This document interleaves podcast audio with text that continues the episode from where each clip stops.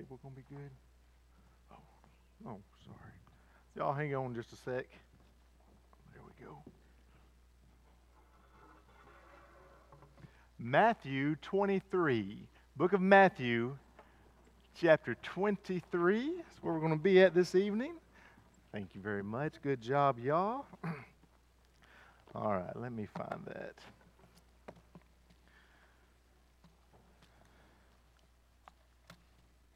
This is a bit of a continuation from this morning. This morning we uh, really focused just primarily on a, a true relationship with Christ. Uh, the focus was on salvation. It was uh, the truth is you can you can come to church for years and years, a whole lifetime of church, whole lifetime of religious activity, and you can still have no genuine relationship with the Lord Jesus Christ. You can look good on the outside. You can have every single person around you fooled, uh, but you cannot fool God. God knows the difference. He knows the difference between the sheep and the goats. He knows the difference between the wheat and the tares. It's an example that comes up time and time and time and time again in Scripture. And the Bible makes it clear that we can fool men, but we cannot fool God. Uh, tonight, we're going to look at the encounter that encounters that the religious folks had with Jesus. It's interesting when we get to our, uh, our Bible, especially in the Gospels, we see that they are one of the main characters. You have Jesus on the one side, then you have the religious, and they are the ones that are constantly after Jesus.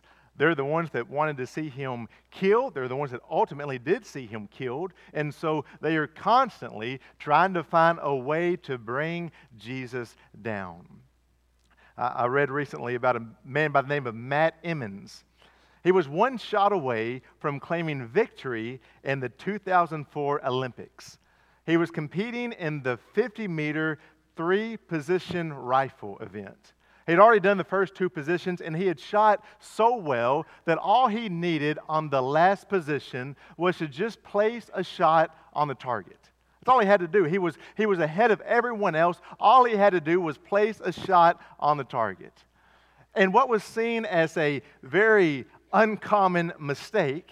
Emmons got up and he was shooting in lane two and he made his shot and he made an excellent shot. He made an outstanding shot. It would have been a score of 8.4, which would have been a great score. The problem was he didn't shoot in lane two, he shot in lane three. And so he shot the wrong target. And so he got a score of zero. And instead of having a gold medal, he ended up in eighth place in that Olympic Games. I think it's a picture of what a lot of religious folks do. There is no question that we have desire, there's no question that we have effort, there's no question that we are following hard. It's not the problem. The problem is that many times what we're following is not the Lord Jesus Christ. We realize that we have been aimed at the wrong target. And for many people, instead of following Jesus, they find that what they have followed is rules and rituals. Instead of following Jesus, what they have followed is the church. Instead of following Jesus, what they have followed is what people around them might think. And so people are working hard. They're committed, they're dedicated, they're serving, they're doing all of these things, but they're not doing it for the Lord Jesus Christ. They're doing it for some ulterior motive.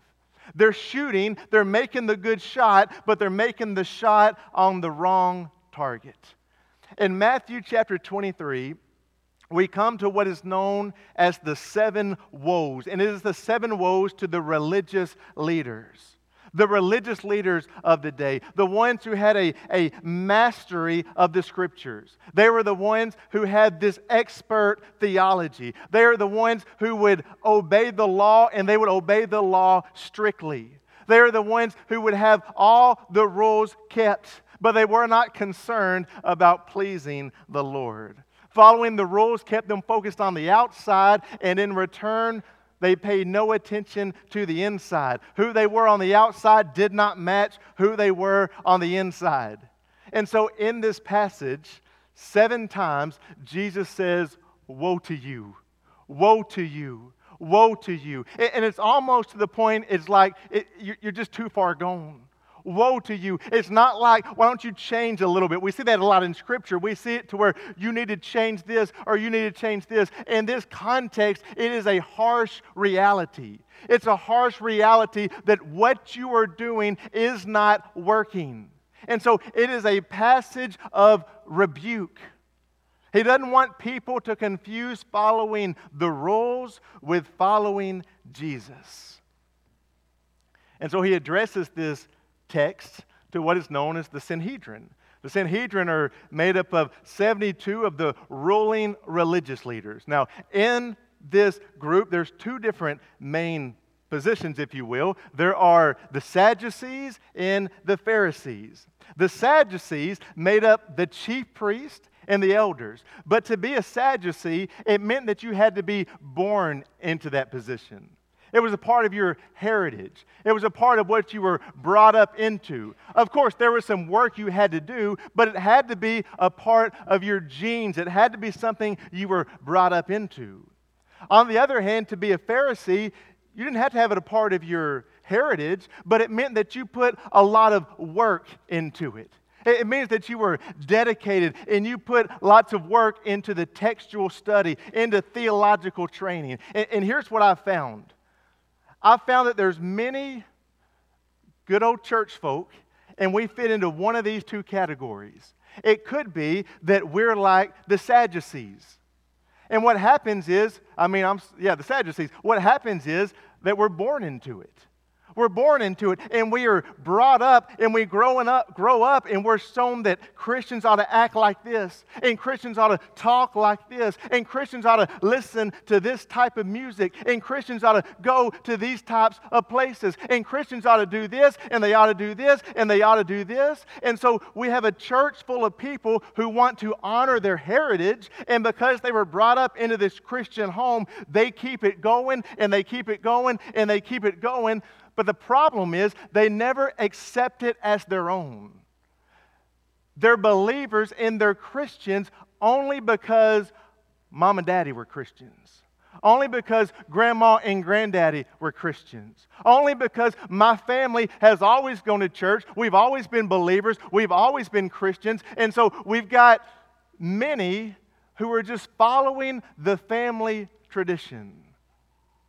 And then we've got some like the Pharisees. Some like the Pharisees who, what has happened is they see their religious life based upon what they do. I'm a Christian, and the reason why I'm a Christian is because I go to church. I'm a Christian. The reason why I'm a Christian is because I give money. I'm a Christian. The reason why is because I'm involved in the music ministry, I'm involved in the small group ministry, or I'm involved in this, or I'm involved in this. And so the reason that I know that I am a follower is because of all the work that I'm doing. And you can say the right things, you can do the right things, but what Jesus wants is He wants all of us. All of our heart, all of our soul, all of our mind, all of our strength. He wants our faith not to be something that's just handed down. Praise the Lord for godly families that teach the principles of God. But there's got to come a time in our life that our faith becomes our own. And it's not just what we've been brought up believing, but it's something that we will stand on and we will fight for and we will believe it with all that we are. Because when we get to that point, we're solid. Otherwise, we will just go with the flow and we'll be rocked back and forth. I heard about a, a famous tennis player, Andre Agassi. I don't know if that's how you say it. I've never been much on tennis. Maybe that's not how you say it. Somebody, how do you say it? Is that right? Agassi, I don't know that. I don't, I don't watch tennis. He won eight Grand Slams. I'm not much on any sport, so I don't, I don't know these things, but he won eight Grand Slams. But that's not the point. Here's the point when you look at his life, you would say that this man loves tennis. You would say that his whole life revolves around tennis. Several years ago, he was doing an interview, and he, he made the comment he said, I never chose this life. He said, My father chose this life for me. He said, I, I, recall when I was a kid, we would go out and dad would make us practice. And we would practice on the tennis court for hours and hours and hours every single day. And said, I remember I hated it. I hated practicing. And so from time to time, what I would do is the ball would come and I would hit the ball with the rim of the, bracket, of the racket, and the ball would fly over the court. And he said, My dad would get angry. He would curse at me, but I knew that for five minutes I could walk off the court and I could go and find that ball and I could rest and I could get away from this game. He went on to say, I've got a love hate relationship with this game.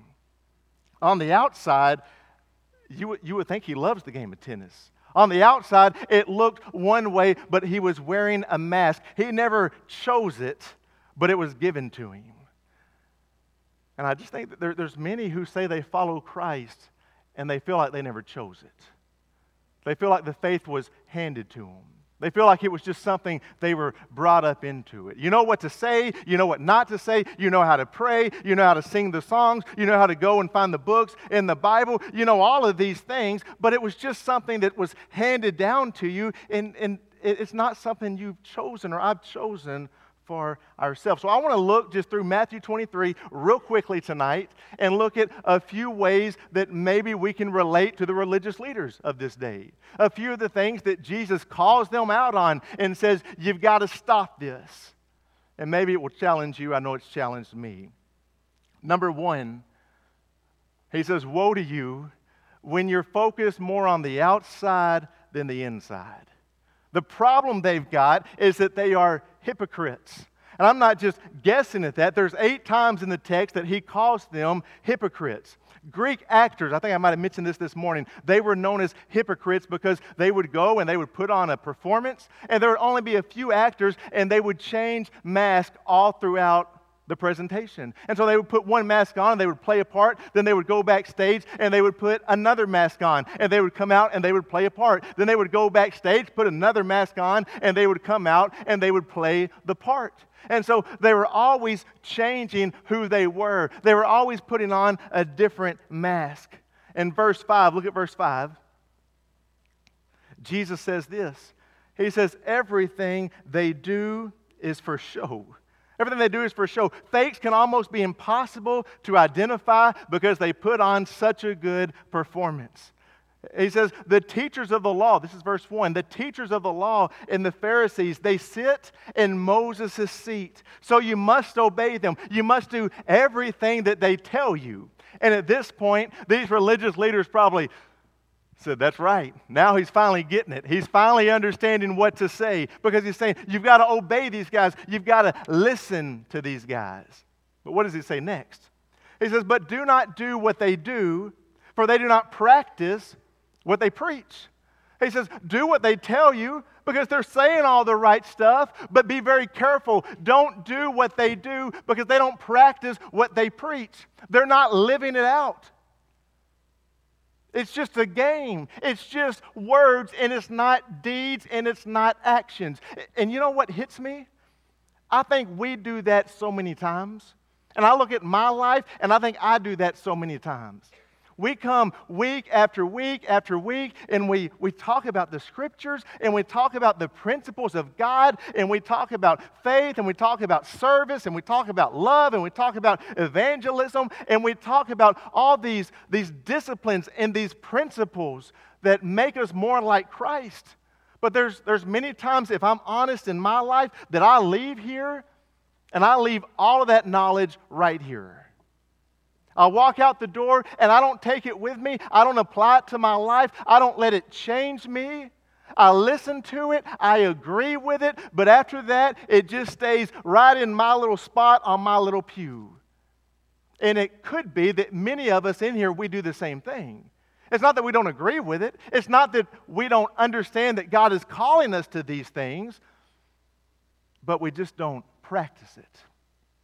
I want you to think Think about your life. What in your life, right now, as you're going through life, what in your life is hypocritical? What, what's something in your life that you would be ashamed to get up on this stage and tell everybody that you're doing? That's what hypocrisy is. You, say we're, we're committed to these principles. We, we love and we're trying to be holy and pure and righteous. But if there's, there's something in our life that we know doesn't honor God, and yet we keep doing it and we keep doing it and we keep doing it, the Bible says, You and me, we are hypocrites at that point. And he says, Woe to you if you're practicing this type of hypocrisy. You know what hypocrisy comes from? It comes from putting on this show and wanting to impress others, but not having it deep within your heart. Hypocrisy is when we go to a restaurant and we think that somebody's watching, so we, we get our family and we begin to pray. We don't pray because it's what we know we ought to be doing. We pray because we want other people to see it. Hypocrisy is when we talk about how we need to live a life of holiness and purity. But when we go home, the things that we watch on the television are the total opposite of holiness and purity. But as long as nobody sees it, as long as nobody knows about it, we feel that we're okay. That's what hypocrisy is. Hypocrisy is when we do something good for the kingdom of God, but we want to make sure that everybody sees it. And so we go out with our little service activity, and maybe we find someone and we help them out, and we say, Hang on just a second, let me shoot a selfie right here and put this on Facebook. We do that, don't we? Let me, let me just let the world know that what we're doing is for the kingdom of God. So smile, let me get this moment on camera. And so we do the right things, but we do it with the wrong motivation. We like people to see us, and there's many times that we can fool everyone around us. Our character is who we are when nobody's watching. That's what my character is. My character is not who I present to you. My character is not how I can put on this part and fool you. My character is who I am when I'm home and my wife sees me. That's my character. My character is the daddy that my boys see day after day after day. Brother, I remember having twins. God bless you. I was there, buddy. God bless you for coming to church on a Sunday night, man. Golly. Whew. I can recall those struggles. Man, I can't believe I'm about to do that again. Okay. Uh, I don't I forgot where I was. mm. All right. The act of pretending. Look, look at verse 27, 28. Sorry, I had this is a bad flashback to first, first like seven and eight years ago. I don't. Verse 27 and 28. He says, You are like whitewashed tombs which look beautiful on the outside, but on the inside, they're full of dead men's bones and everything unclean. In the same way, on the outside, you appear to people to be righteous, but on the inside, you're full of hypocrisy. Eh, painting a beautiful picture. He said, You know what you are? And he, he's not just making an analogy, he's talking to a group of people. He's looking them in the eye and he's saying, Do you know what you are? You're like this tomb, and it's all beautiful on the outside. And when the sun comes up, it's white and it glistens in the sun. And it looks so pure and so holy and so righteous. But on the inside, you know what you are? You are dead. You are ugly. You are pitiful. You're not making it.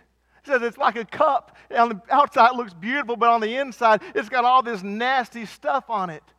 And the Lord is making the point I'm not concerned with what you're displaying on the outside, I'm concerned with who you are on the inside. And I think one of the biggest problems that we have in the church is that we're not consistent. We're not consistent. We talk about how much we love people, and then we go out into the world and they don't see the love.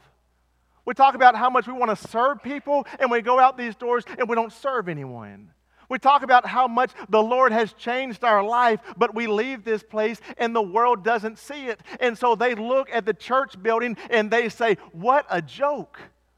Why are those people wasting all that time? Because it doesn't look like it's changing anything in their life. And the Lord gets fed up with it. He gets fed up with it. He says, You, you, you can't do that. And I look at my life and there's a lot of times that I, I just have too much hypocrisy. And you look at your life, and maybe there's times you see the same thing. And so the challenge is to be real. Challenge is to when we come and we, we talk about something, go home and let it be true. We talk about how we ought to live. Let's go home and let, let's change it. We talk about how strong our marriages ought to be. Let's, let's go home and have a strong marriage. We talk about raising a family that honors God. Let's go home and raise a family that honors God. We talk about being a man or a woman that's going to leave a legacy an eternal legacy. Let's be men and women that go home and leave an eternal legacy. Let's go to work and be different than everyone else. Let's go to work and work hard. Let's work diligently. Make the boss look at you and say, There's something different about him, there's something different about her. Something different about these students when they go to class. They're not like all the other students. There's something that's changed in their life and in their heart, and I can see it in them when we really act the way that we're to act and live and let the, the light of Christ shine through us, the world is going to see it. And then we see there's hypocrisy. We also see that they chose the rules over a relationship. Look at verse 13. Verse 13. But woe to you, scribes and Pharisees, you hypocrites, for you shut the kingdom of heaven in people's faces. For you neither enter yourselves nor allow those who would enter to go in. You get the picture. They make it hard for people to come to God. They're making it tough for people to come to God. They're teaching that if you want to get to God, you've got to earn it. You've got to work, you've got to do, you've got to do, you've got to do. And so they would take something like this Remember the Sabbath day and keep it holy. Now, why did the Lord do that? It was for rest, right? The Sabbath was to be a day of rest. In creation, God rested. He put the Sabbath into place so that people would rest. But what the religious leaders did was they came in and they made it so difficult, they took all the rest out of it. And so they had all these rules. For example, you could not take a bath on the Sabbath. You couldn't take a bath. I don't know, maybe that'd be relaxing. Maybe you want to take a bath. You can't do it. If someone spilled something on the Sabbath, you couldn't clean it up.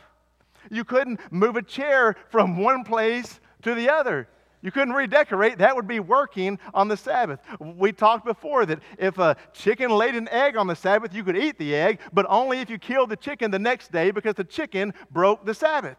And so they took something that God set up, and God said, I'm going to do this to bless my people. They're going to be blessed by this. They're going to have a day of rest. And they made it into something that was exhausting. They made all these rules and all these rituals, and they made it so legalistic. And if we're not careful, we'll do the same thing in church today. And there are people that come in week after week, and they feel like they have such a burden on their life.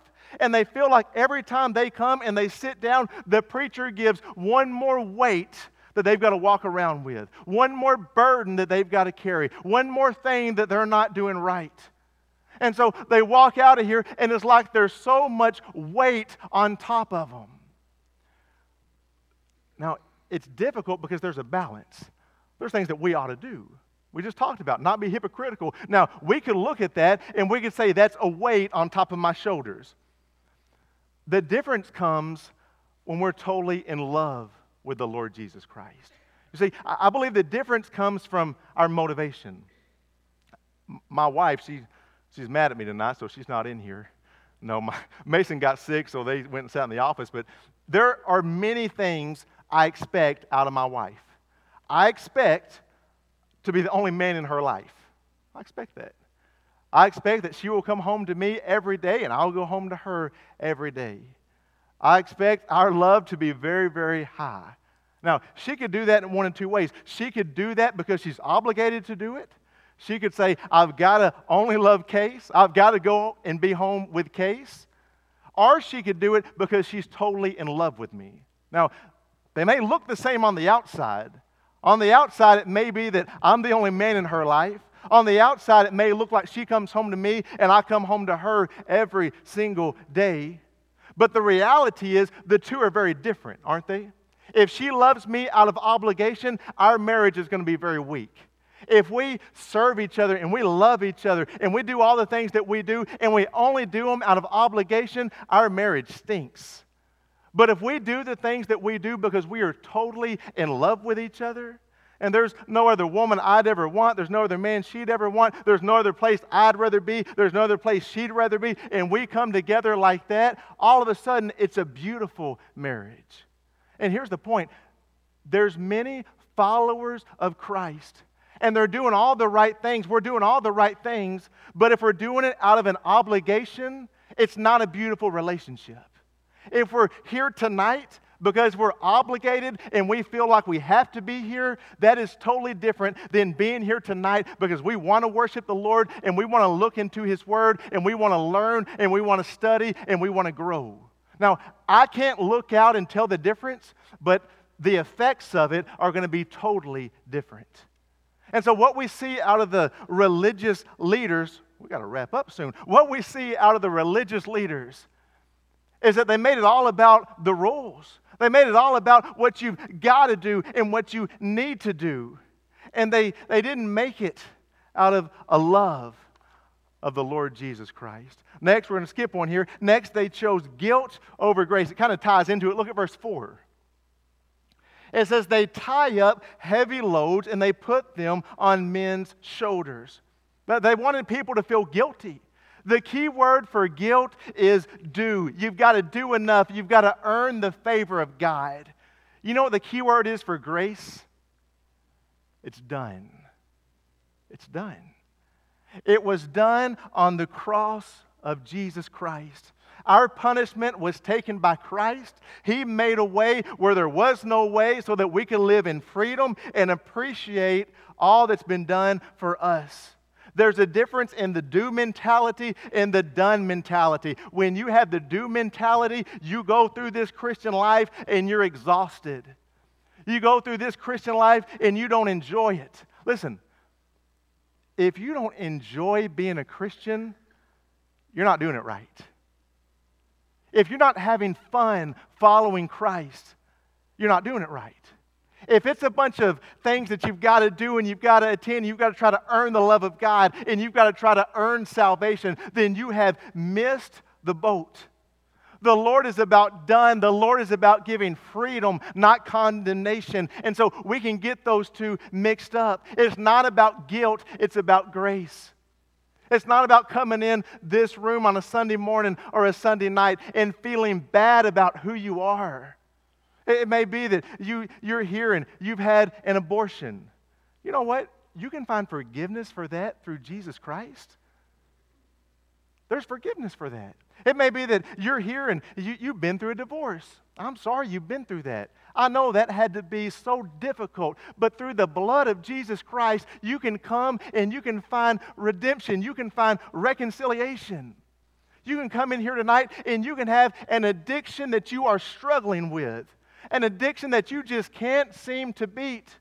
And you can find redemption from that. You see, sometimes we get up and we, we like to I don't, don't get offended here, but we like to amen on sins that don't deal with us.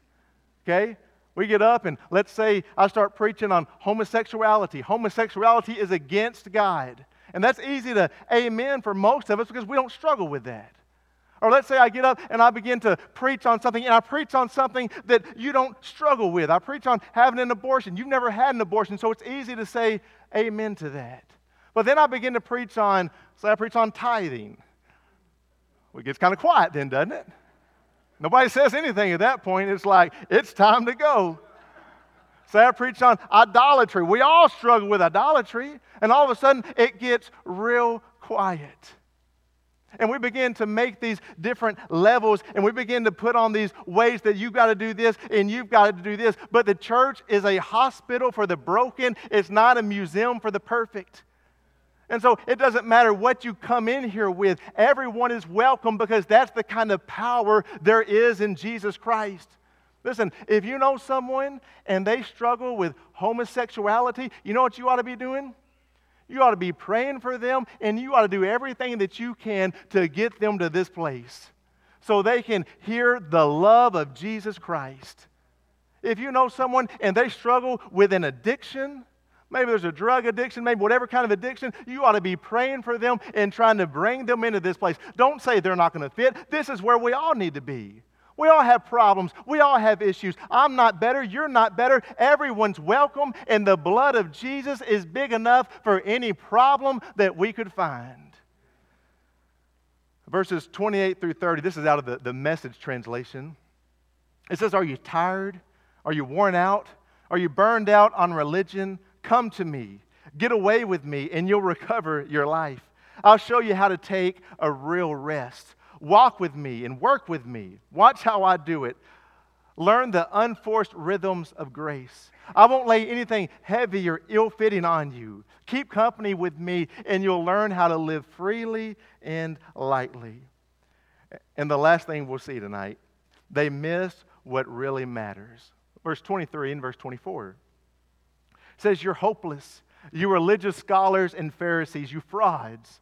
For you keep meticulous accounting books. You tithe on every nickel and dime you get, but the meat of God's law, things like fairness and compassion and commitment, the absolute basics, you carelessly take it or you leave it. Your careful bookkeeping is commendable, but the basics are required. Do you have any idea how silly you look?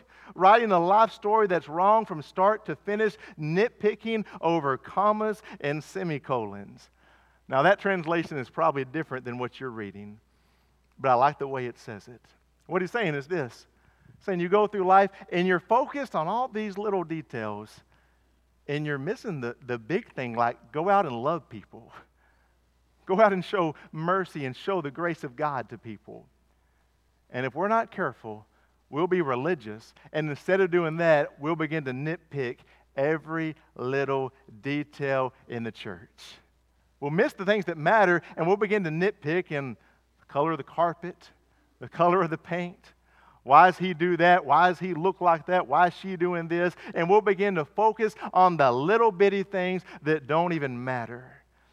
We strain the gnat out of it. We miss it. We miss the point. And that's what happens when we focus on religion and we don't focus on Jesus.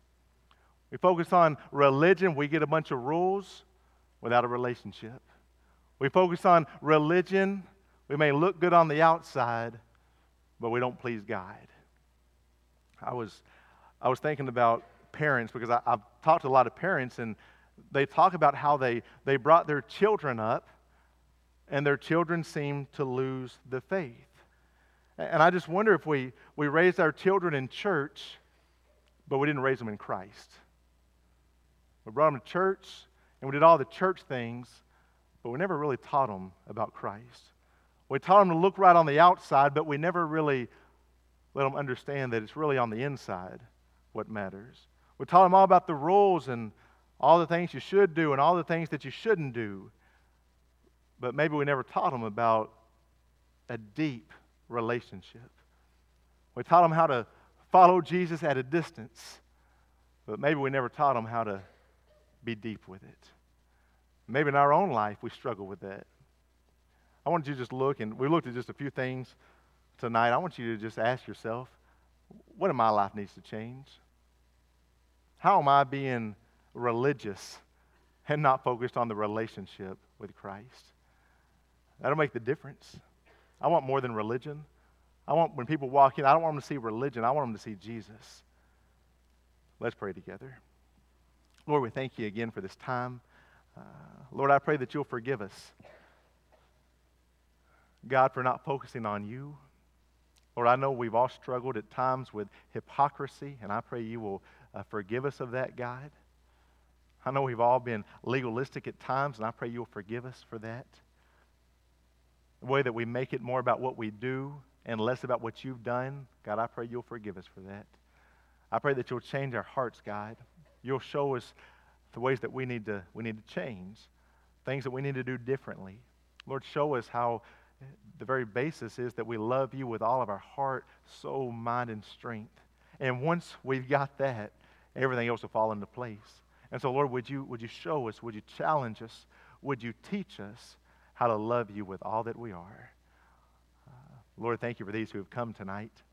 Thank you that there, there's people all over town, God, and they wouldn't dream of coming to church on a Sunday night. But God, I thank you that these have come.